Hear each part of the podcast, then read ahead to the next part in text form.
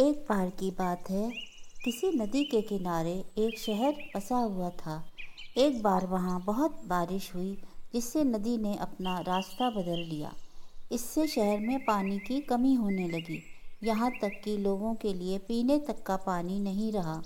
धीरे धीरे लोग उस शहर को छोड़कर जाने लगे और एक वक्त आया जब पूरा शहर खाली हो गया और वहाँ सिर्फ़ चूहे ही रह गए। चूहों ने वहाँ अपना राज्य बसा लिया। एक बार वहाँ की ज़मीन से पानी का एक स्रोत फूटा और वहाँ एक बड़ा सा तालाब बन गया। दूसरी ओर, उस शहर से कुछ ही दूरी पर एक जंगल था, जहाँ कई जंगली जानवर रहते थे। उन जानवरों के साथ कई हाथी भी वहाँ रहते थे, जिनका राजा था गजराज नाम का हाथी। एक बार की बात है, वहाँ भयानक सूखा पड़ा। सभी जानवर पानी के लिए हाहाकार मचाने लगे। भारी भरकम हाथियों की तो और भी बुरी हालत हो गई। हाथियों के बच्चे बिना पानी के परेशान होने लगे थे। इतने में गजराज का दोस्त चील वहाँ आया और उसने खबर दी कि खंडहर बने शहर में एक पानी का तालाब है।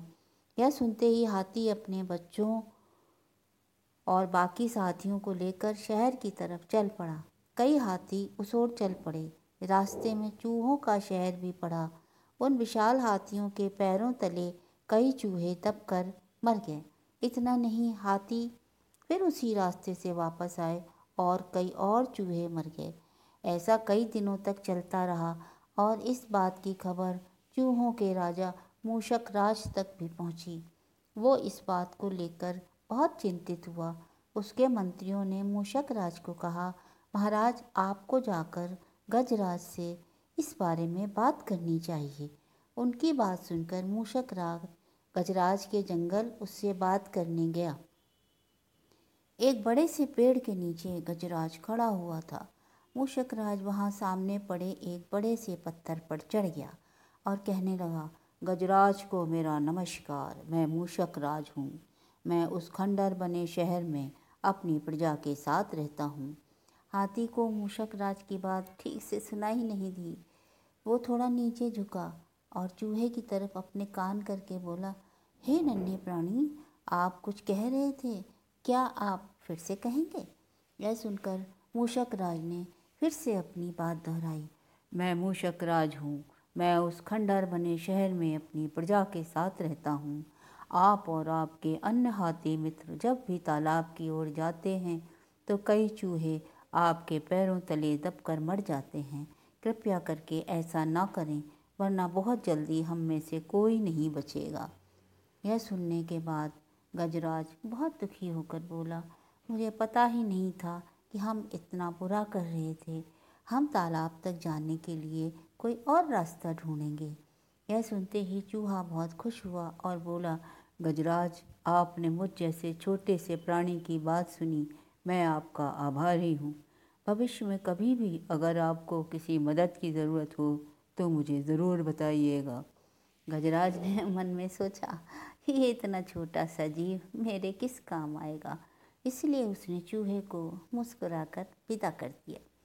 कुछ दिनों तक सब कुछ ठीक चल रहा था कि एक बार पड़ोसी देश के राजा ने अपनी सेना को मज़बूत करने के लिए हाथी रखने का फैसला किया।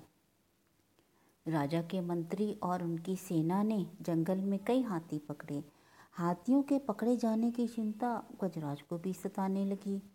एक रात गजराज इसी चिंता में जंगल में टहल रहा था कि अचानक उसका पैर सूखी पत्तियों में छिपाए जाल पर पड़ा और वो जाल में फंस गया। हाथी ज़ोर ज़ोर से चिंगाड़ने लगा, लेकिन कोई उसकी मदद के लिए नहीं आया। इसी बीच एक भैंस ने हाथी की आवाज़ सुनी। वो गजराज का बहुत आदर सम्मान करती थी, क्योंकि एक बार गजराज ने भैंस को गड्ढे से निकाल कर उसकी जान बचाई थी। गजराज को जाल में फंसा देख वो बहुत चिंतित हुई और बोलने लगी, गजराज, मैं आपकी मदद के लिए क्या कर सकती हूँ? अपनी जान देकर भी मैं आपकी मदद करूँगी, गजराज।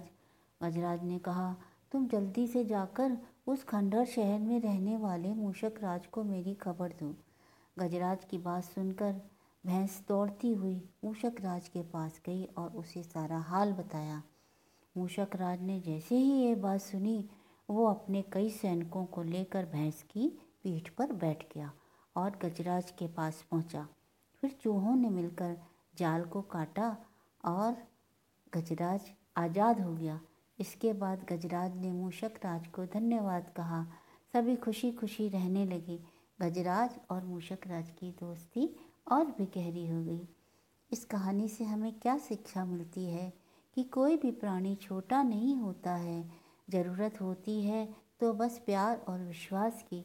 आपसी प्यार हर तरह के दुखों को दूर कर सकता है।